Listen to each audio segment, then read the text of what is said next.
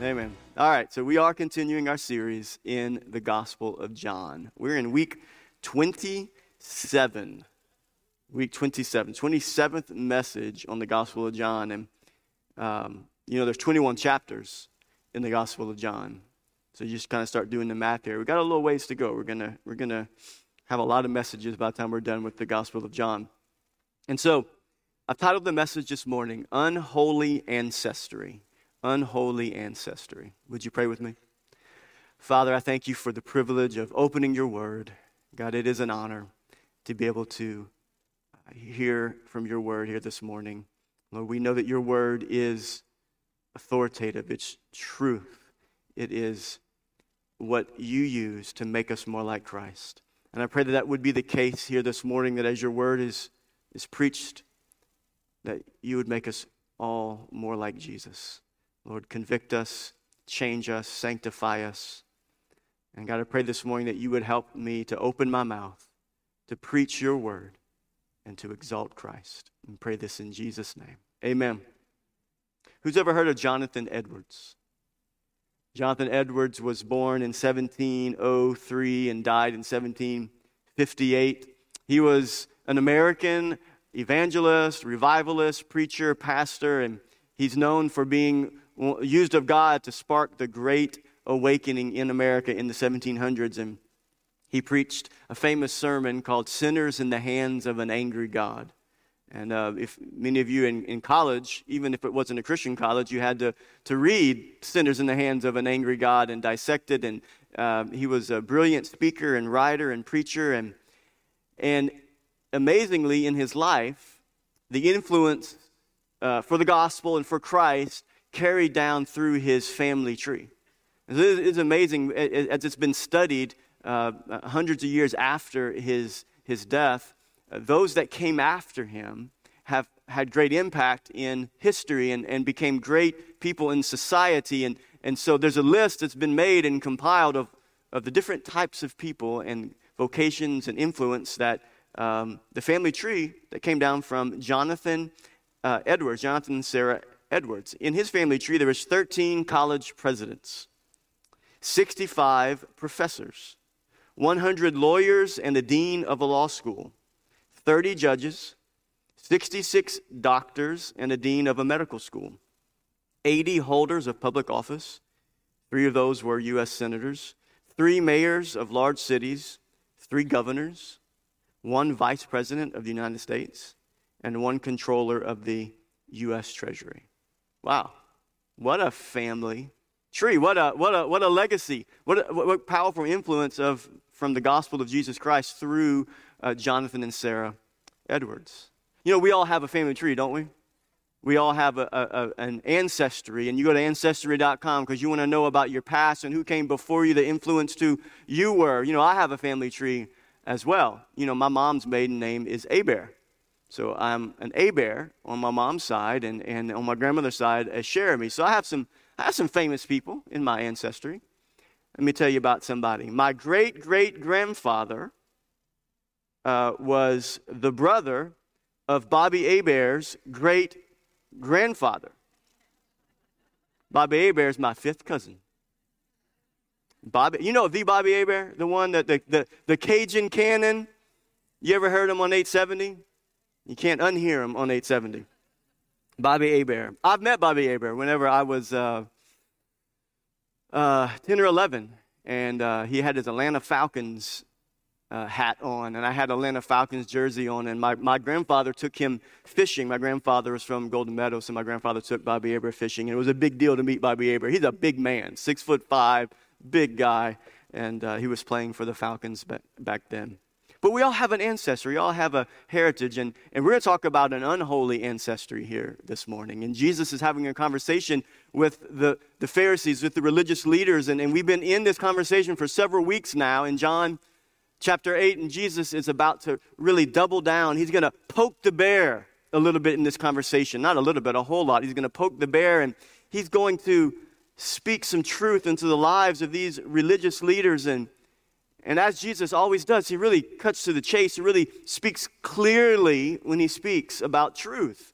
And, and he's about to reveal to these religious leaders who they really are. And he's going to say some things that are pretty profound here. So let's look at the text. John 8, starting in verse 39 through 47. This is what we're going to cover. It says, They answered him, Abraham is our father. And Jesus said to them, If you were Abraham's children, you would be doing the works that Abraham did. But now you seek to kill me, a man who has told you the truth that I heard from God. This is not what Abraham did. You are doing the works your father did.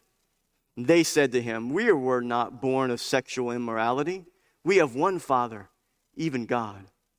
Jesus said to them, if, you, if God were your father, you would love me, for I came from God and I am here.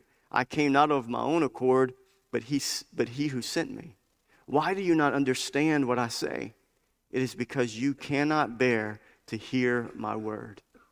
Verse 44 You are of your father, the devil, and your will is to do the desires of your father. He was a murderer from the beginning and does not stand in the truth because there is no truth in him. When he lies, he speaks out of his own character, for he is a liar and the father of lies. But because I tell you the truth, you do not believe me. Which one of you convicts me of sin? If I tell you the truth, why do you not believe me? Whoever is of God hears the words of God. The reason why you do not hear them is that you are not of God. Wow. What a conversation. And it's only going to get more difficult. It's only going to increase the, the animosity between Jesus and these Pharisees and these religious leaders. And there's some really great details here that we're going to bring out of this text this morning unholy ancestry. And, and the, the, the main point of this message would, is going to be this Satan is the father of lies who continually seeks to keep people in spiritual darkness. Satan is the father of lies, and he continually seeks, he's actively seeking to keep people in spiritual darkness. These Pharisees, these religious leaders, they're thinking earthly. Abraham, he's our father. That's our ancestry. We come from Abraham. And Jesus says, No, if you came from Abraham, you would do what Abraham did, and you would seek me like Abraham sought me. But your father is the devil. You don't come from Abraham. You come from the father who, from the father who, who your father is the devil. And Jesus is speaking about spiritual realities. They're thinking of earthly realities. He's saying your father spiritually is Satan, and Satan, he is the father of all lies, and he is seeking to keep them in darkness. He's seeking to keep everyone in darkness. Everyone that will listen to him, he's seeking to keep in spiritual darkness. And we will look today specifically at the character and the nature of Satan. We're going to have a message. Three quarters of the message is going to be about Satan, about his character, about his nature, and about his strategy of deception. And in the end, we're going to look at, at Jesus and the call that he makes and the, and, and, and the call that he makes to all that are in spiritual darkness that they would hear, that they would listen, that they would respond in faith to him. So, this is what we're going to unpack. Who is Satan? Well, the first thing we see from this text is that Satan is a liar and what? The father of lies. Liar, and he's a liar and the father of lies. We're gonna we're gonna start in the middle of the text, John 8 44, where Jesus describes Satan. He he tells these religious leaders their father is the devil, their father is Satan. And then he describes, Jesus describes Satan, who he is. He calls him a liar and the father of lies. Verse 44 You are of your father the devil. Your will is to do his desires. He was a murderer from the beginning, does not stand in the truth because there's no truth in him. When he lies, he speaks out of his own character. He's a liar and the father of lies. So Jesus is he's continuing to press into this conversation, and, and they are rejecting as he is pressing the reality of who they are and where they come from and their, their, their condition of spiritual darkness. They're rejecting. He is pressing. He's not disengaging because they're rejecting. Actually, he's pressing in even as the rejection increases. And, and it's amazing to think about Jesus. When somebody is rejecting, we typically move away, don't we? When people are rejecting us, we move away. When people are rejecting Jesus, what does he do here? He presses in. He's engaging in this conversation with these leaders that are actively rejecting him. And a way in which he presses in is a way in which we probably wouldn't press in, would we?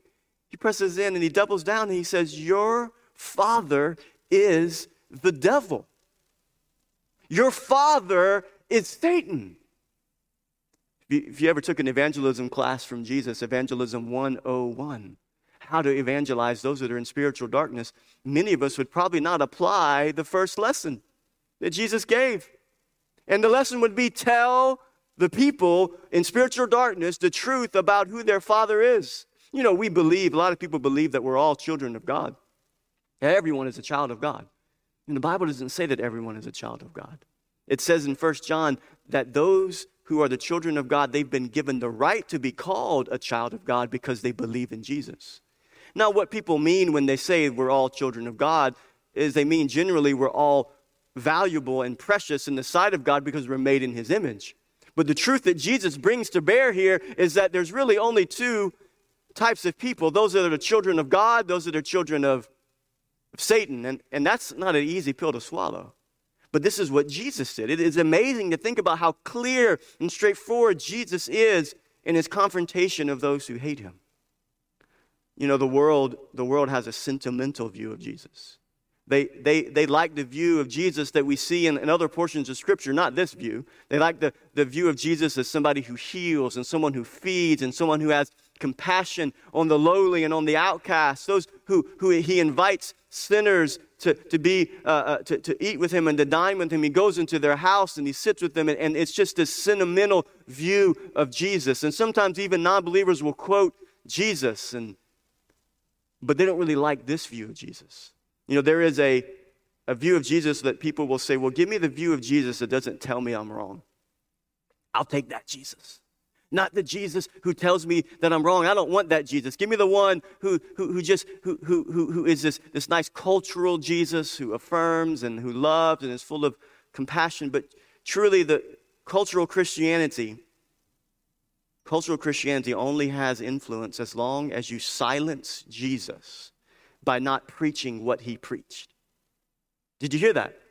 Cultural Christianity truly can only have influence as long as you silence Jesus.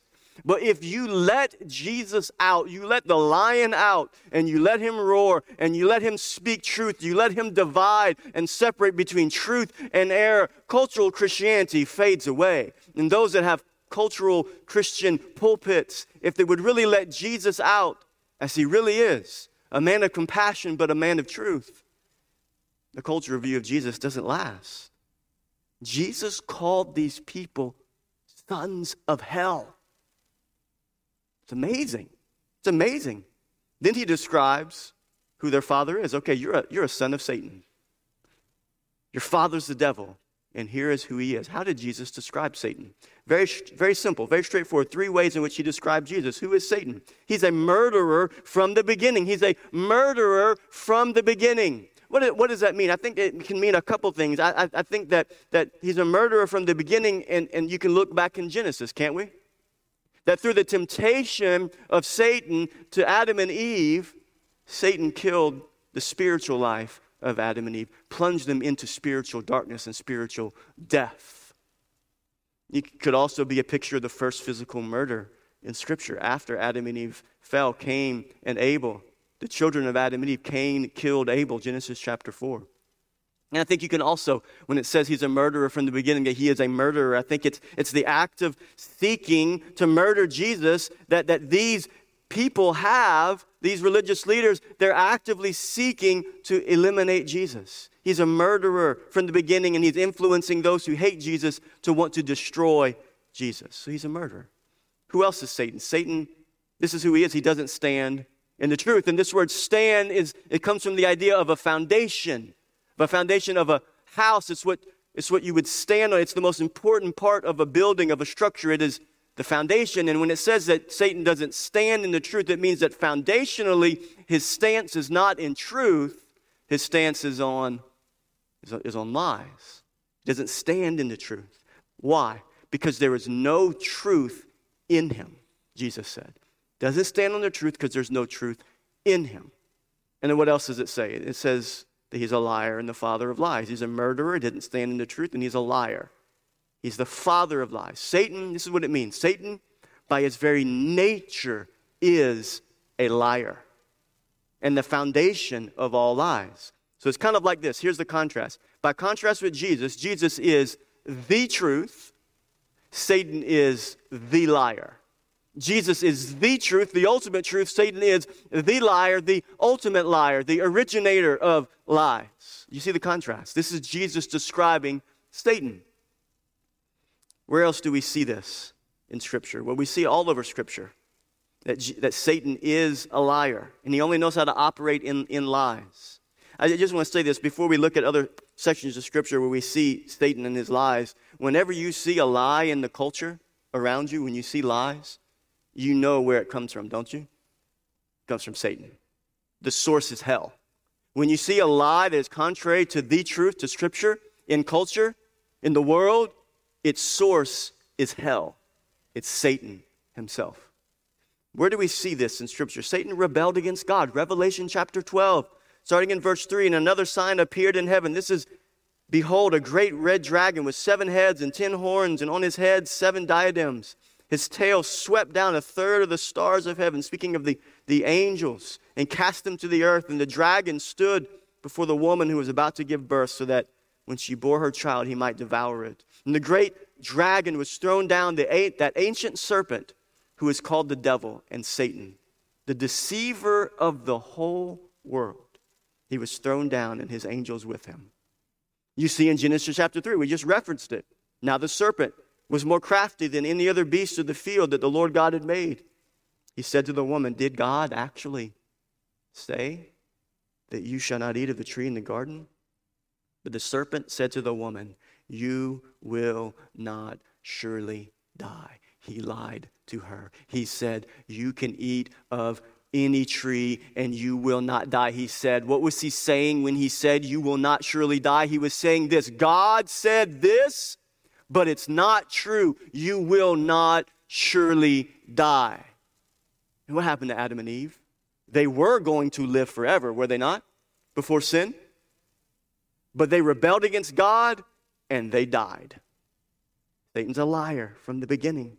What about in the end, Revelation, or, or, excuse me, Matthew chapter 5, not in the end, but in the beginning of Jesus' ministry, right before his ministry, Matthew chapter 4, Satan twists scripture. He takes, he quotes Psalm 91 and twists in, in its meaning and tempts Jesus to test God. Matthew 4, then the devil took Jesus to a holy city and set him on the pinnacle of the temple and said to him, If you are the Son of God, throw yourself down, for it is written, he quotes scripture, Psalm 91 If you are the Son of God, throw yourself down, for it is written, He will command His angels concerning you.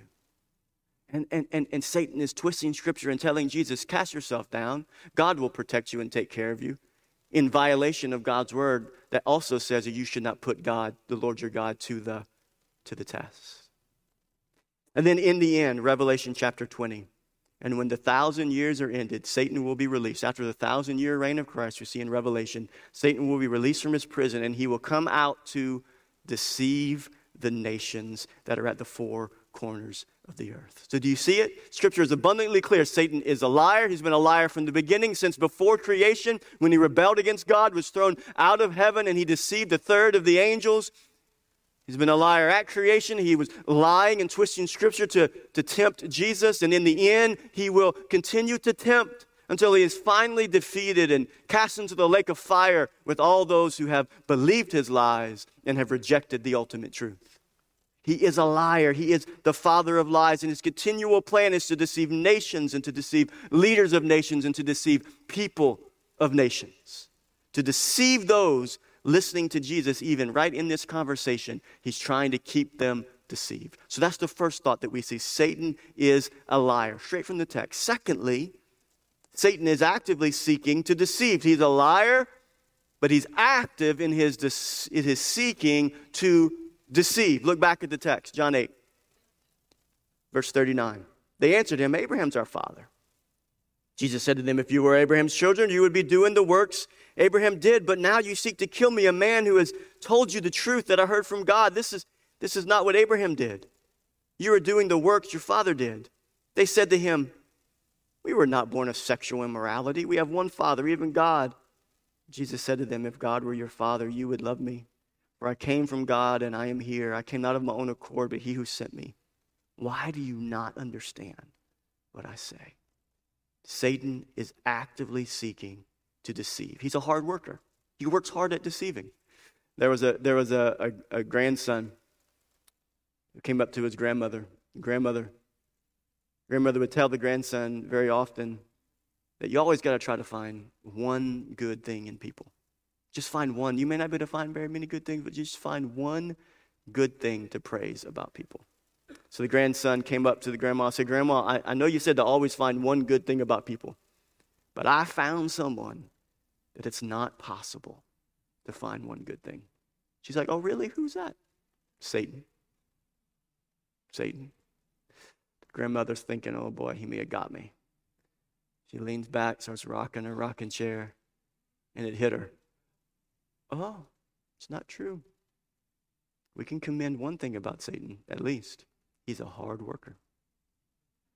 He's a hard worker. He works hard at deception. And this is what we see. He's actively working hard to deceive. And you see this. And Jesus asks this question Why do you not understand what I say? And th- these religious leaders, they're, they're again, they're pointing back to Abraham as their father. They're saying, Abraham's our father. And Jesus is saying, That's not possible.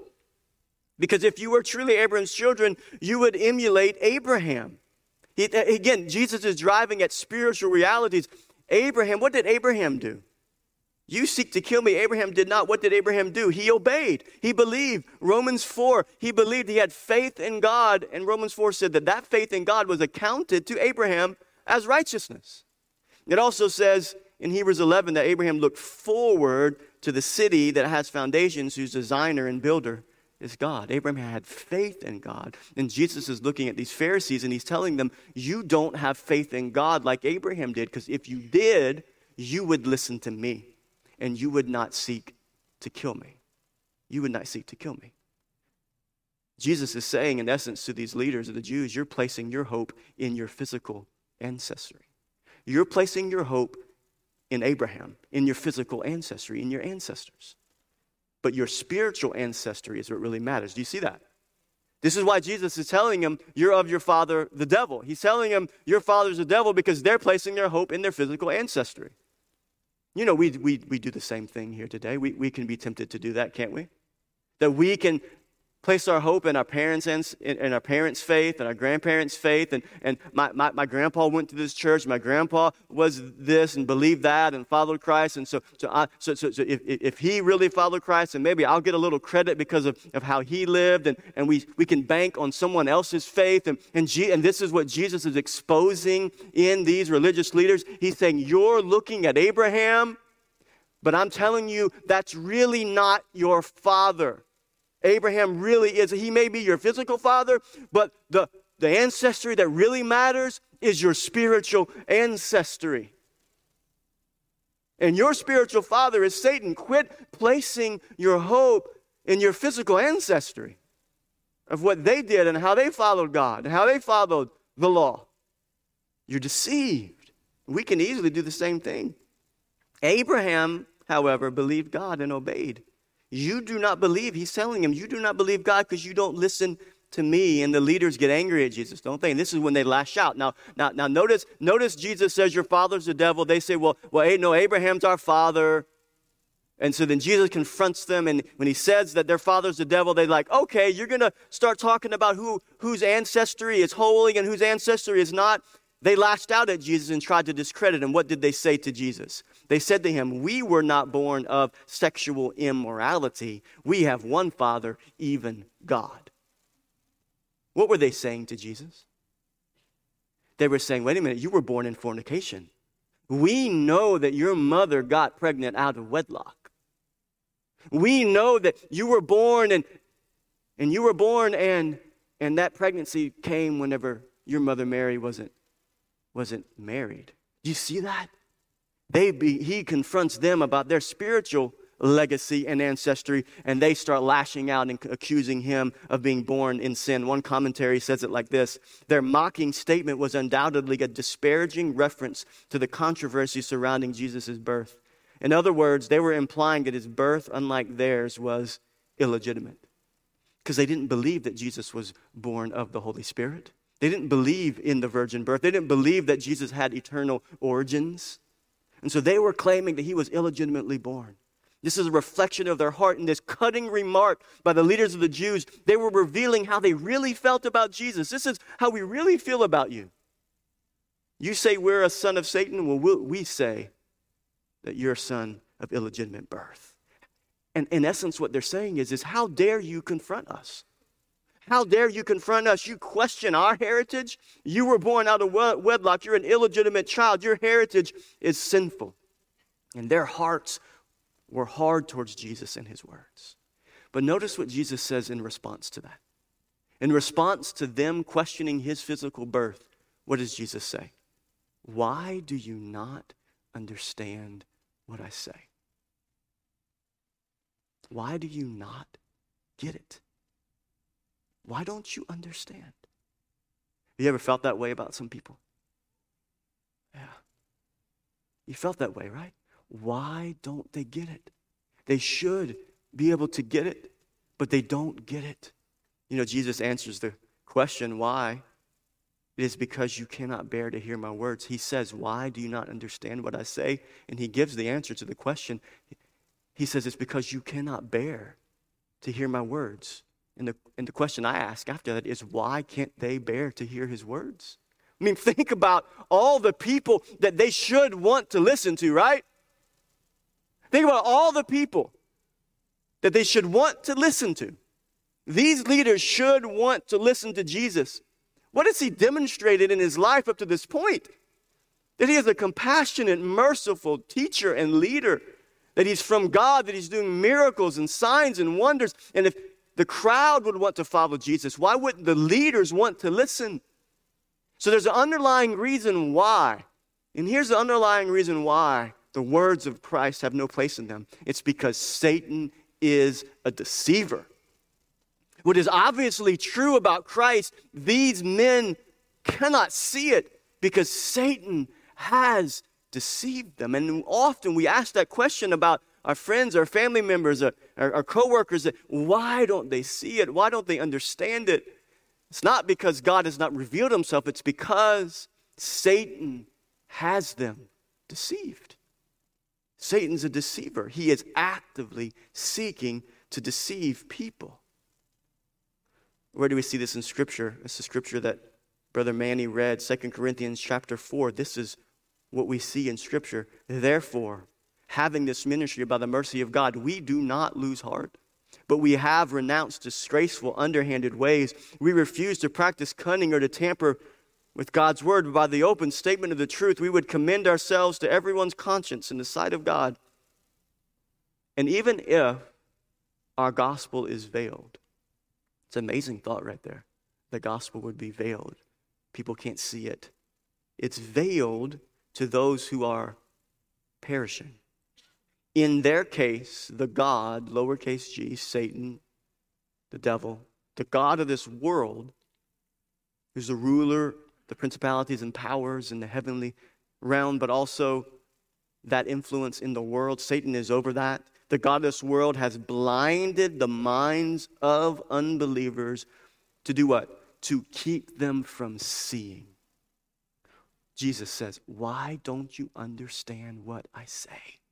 Because Satan has blinded your eyes from seeing who I really am blinded the minds of unbelievers to keep them from seeing what? The light of the gospel of the glory of Christ, who is the image of God. People that are unbelievers cannot see the glory of Christ. They can't see his beauty, his glory, his power because Satan has blinded them and he's actively seeking to deceive and to keep people from seeing Jesus. To keep them from seeing Jesus. How does he do it though? What is his strategy? How does Satan actively keep people blinded? I, I believe there are many ways in which Satan actively seeks to keep people blinded, but this is what I believe is his active strategy. He keeps people focused on themselves. I mean, if you think about the very first temptation in, in the garden, what, what was the temptation? Temptation was to believe yourself and what you think and your logic and your truth over God's truth. Satan actively has been seeking to keep people focused on themselves and to worship themselves, to look inward. That's Romans 1, is it not? What do people do? Romans 1 tells us people will exchange the truth about God and worship the creature instead of the creator. So what is the what is the worship of the creature? What does it look like? It's self worship. It's self idolatry. It's the worship of self. It's the worship of self. What, what, what creature do we worship over God? We worship ourselves. That's the creature we worship over the God, over Christ. We worship ourselves. And there are many philosophies in the world today that, that, that demonstrate that. Have you ever heard of these popular worldviews? Popular worldviews of self worship? Here's a few of them. Trust your heart. Some of you may even believe that. Some of you, as Christians, may even have bought into some of these lies. Just trust your heart. Just trust your heart. Or, or how, how about this one? Go with your gut. My gut often brings me to McDonald's, and I should not go with my gut. Right? Right, but what's the premise? What's the idea? Just trust your intuition, trust your feelings, trust your trust your desires, trust your heart, go with your gut. What about this one? Do what makes you happy. Do what makes you happy. There's a lot of things that make me happy that I probably should not do. Right? How about this one? This is a common one, been around for a long time. If it feels good, it must be good. If it feels good, it, it must be good. that is, that is, a, that, is a, that is not true. What about this one? Live your truth.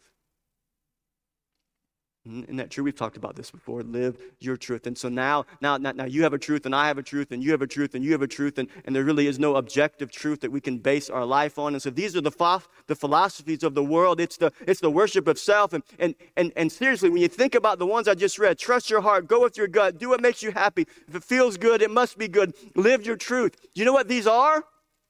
These are the philosophies that are destroying our culture.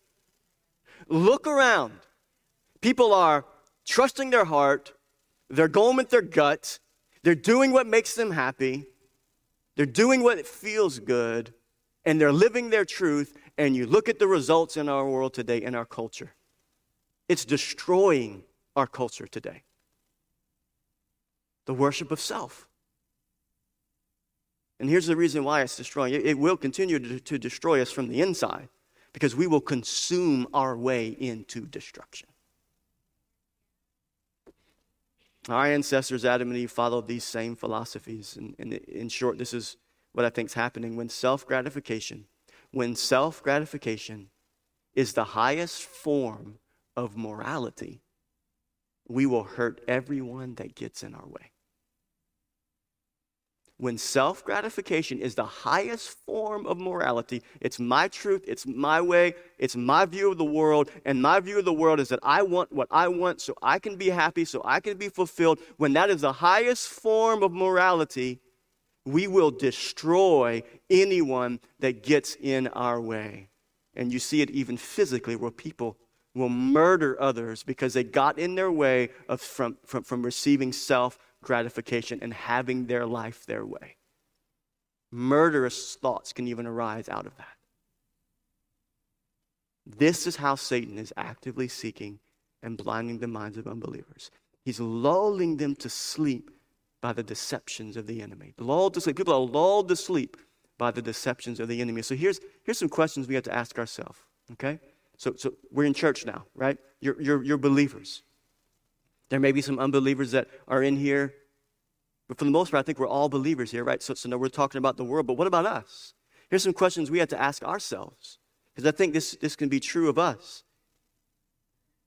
As a disciple of Jesus, am I buying into the philosophies of the world? You know, we'll take the philosophy of the world and we'll bring it over into church, won't we? Right? And, and, and we, we, we want to create a man centered gospel. We want to create a gospel that's about us and our emotions and our feelings and what we receive. Instead of the true gospel, which is a, a, gospel that is about Christ and his glory being seen in the earth and in the world. Right? Have we bought into the, philosophy, the philosophies, the man centered philosophy, philosophies of the world? What about this question? Have I incrementally allowed this self saturated culture to influence my thinking? I know I have at times. I have at times. I, you know, I can see it in my impatience. I can see it in the way in which, in the way in which I might interact with my kids or with my wife and getting angry quick because I don't get what I want when I want it. Right? We can all be like that, can't we? So consumed with this self saturated world that we buy into their philosophies and their mindset. Right? We, we live in this instant world where we get everything we want right away at the click of our thumb. We can order anything we want from Amazon or wherever, or from any other store that we, we can get what we want. And whenever we don't get it when we want it, as quick as we want it, and we get angry, we get impatient, we lash out, it's because we have incrementally bought in to the self centered, self gratification mindset of the world, have we not? What about when you're driving? That'll it'll rear its ugly head right then, won't it? It's it's difficult to drive today whenever you don't get your way. Oh, the other day I, I was not acting like Christ. I had this person who was behind me I was in line and there was another person in front of me. And the other person in front of me was the one who was not going. And um, the person behind us kept honking, kept honking. And I know they were honking at them, but it felt like they were honking at me. And so I got mad. And so the car in front of me finally went. And so I turned left.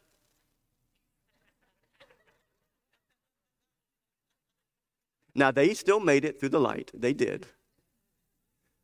But thank God they didn't have a gun, or at least they didn't use it. That'd have been a dumb way to die, wouldn't it have been?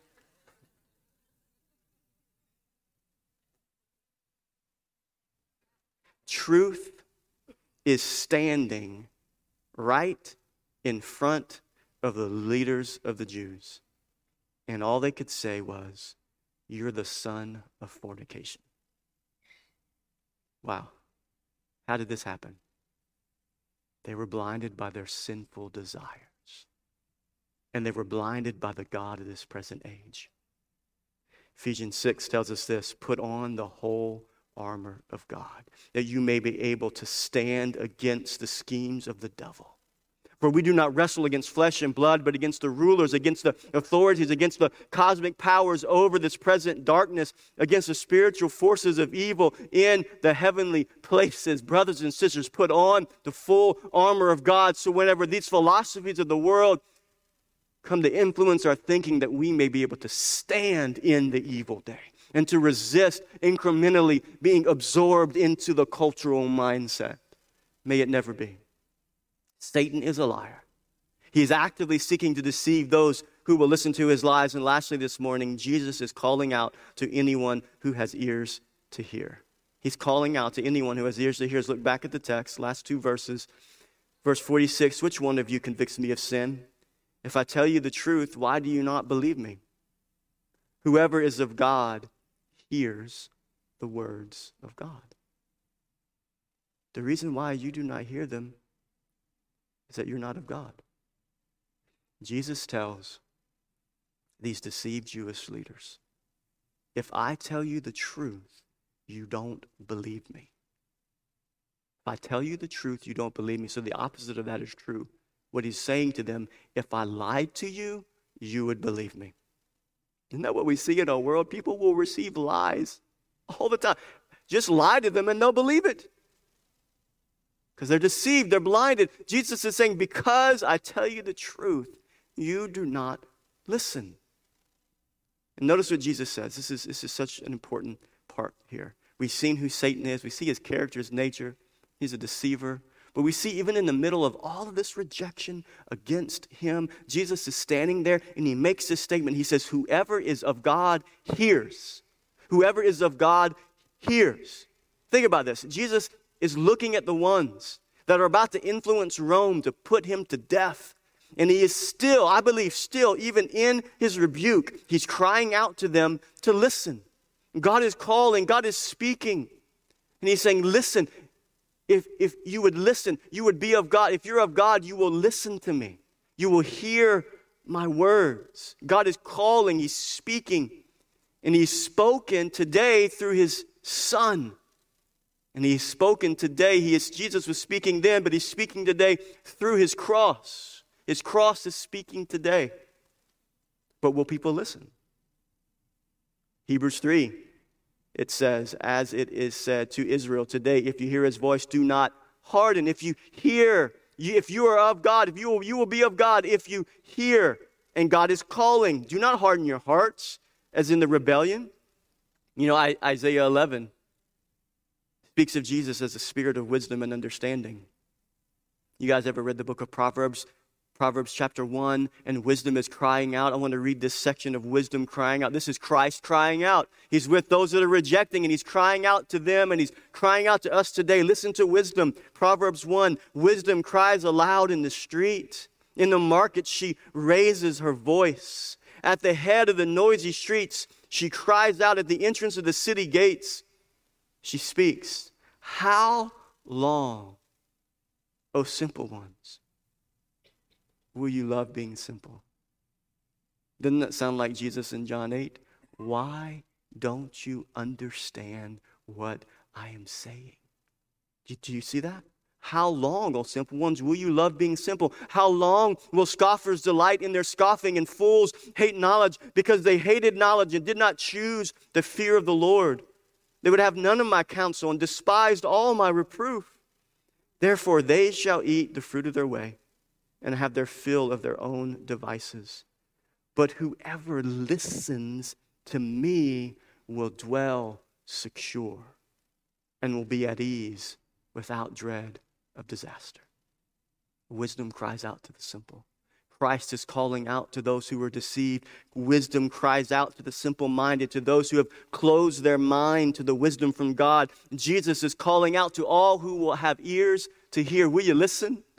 And I believe with these Pharisees, he's doing the same thing. And, and we'll see here as we conclude, it, he's doing the same thing. He wants them to hear, to have ears to hear, have ears to hear. We all have ears, but do we have ears to hear? They didn't have ears to hear, but, but God's calling out, do we have ears to hear? Are we going to let the truth go in one ear and out the other? In one ear and out the other?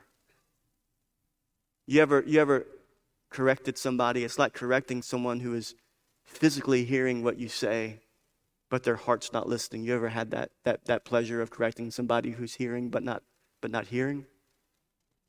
What are some often physical reactions that you get when someone does not want to listen with their heart?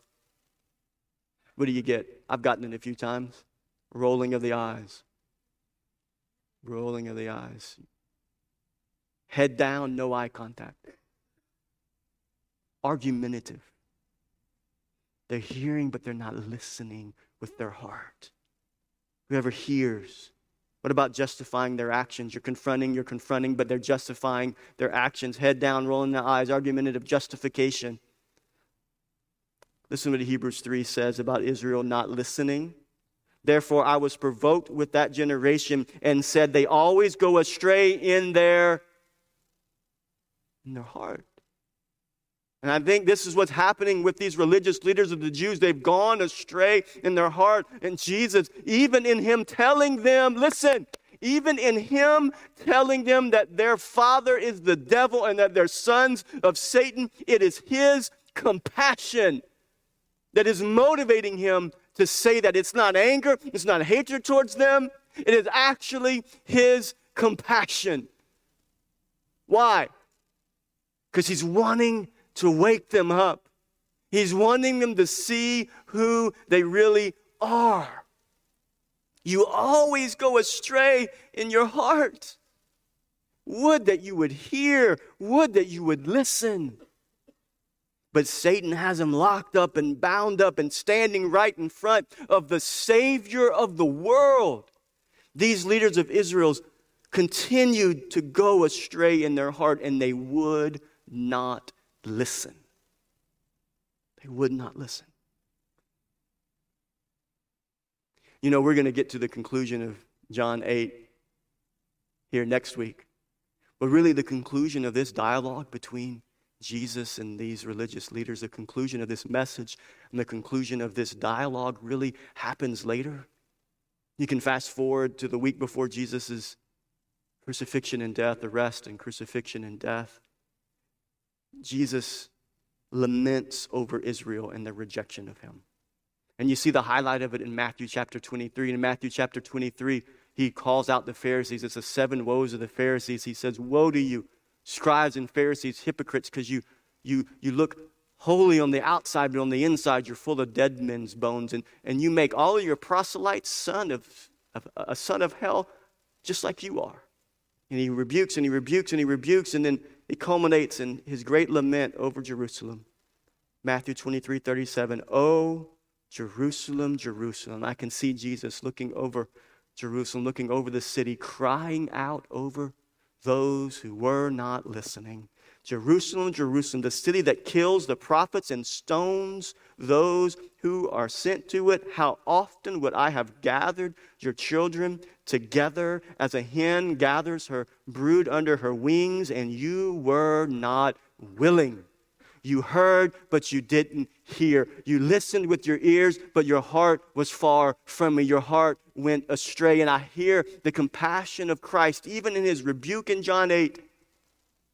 You see it in Matthew 23. He wanted them to turn. How often I would have gathered you, but you weren't willing. And, and, and verse 38, we don't have it for the screens, but it says, See, as a result of you not willing to turn and to listen and to hear, your house is left to you desolate. The end of rejection of Christ is desolation and emptiness. When we reject Christ, we're empty. When we seek to live through the philosophies of the world, self worship, self gratification, and we reject the words of God, the words of Christ, the end of it is desolation, it's emptiness, and ultimately it's spiritual death. I love what Warren Wiersbe says about Matthew 23 and the and the call of Christ. How often I would have gathered. I would have, I would have, but you would not. I would have, but you would not. What did Wiersbe say? He says, I, I would have, you would not, summarizes the tragedy of final rejection of the truth. There is no argument here about divine sovereignty and human responsibility, for both are included right here. God could not force his salvation on the people, neither could he change the consequences of their stubborn rejection. You will not come to me that you may have life. Wow. You know what's interesting?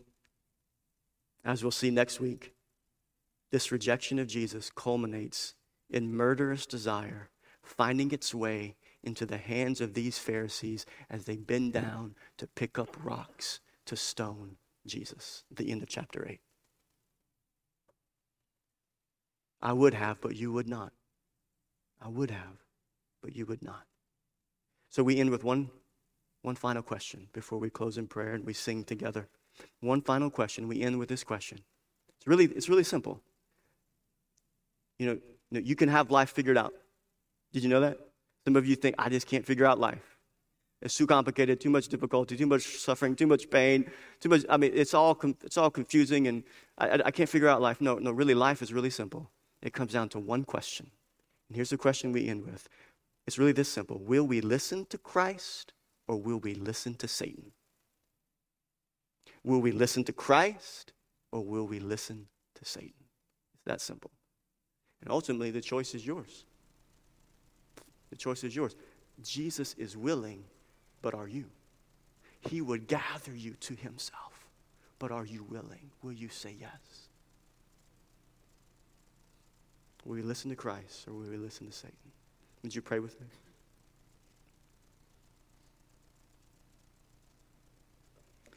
Father, I pray this morning that we would not be like the hard hearted Pharisees, that we would not buy into our own self centered philosophy, that we would not buy into the lies of the culture, that we would not buy in to the deceptions of the enemy, Satan.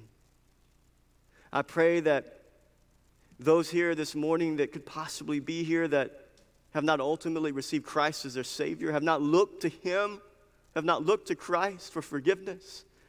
I pray today that they would come out of the darkness and they would embrace the light of the gospel of Christ and that they would reject sin in this world and that they would receive Christ by faith. But I pray for all of us as believers here today. I pray that we would listen to Christ. I pray that we would not listen to, to the philosophies of this culture that are motivated by Satan. that we would not incrementally become deceived, just like these Pharisees were. I pray, God, that we would, we would listen to you each and every day. We would be in your word, and we would let the word of God dwell in us, be at home in our hearts. That we let your word be a lamp to our feet and a light to our path, that we be guided by your truth and your word each and every day. We would look to Christ alone for our satisfaction, Christ alone for our peace, Christ alone for our joy. We would look to Christ alone to be our all in all. And we would see the lies of the enemy for what they are. That they're lies. They don't fulfill what they offer. But may we look to Christ alone. We pray this in Jesus' name. Amen.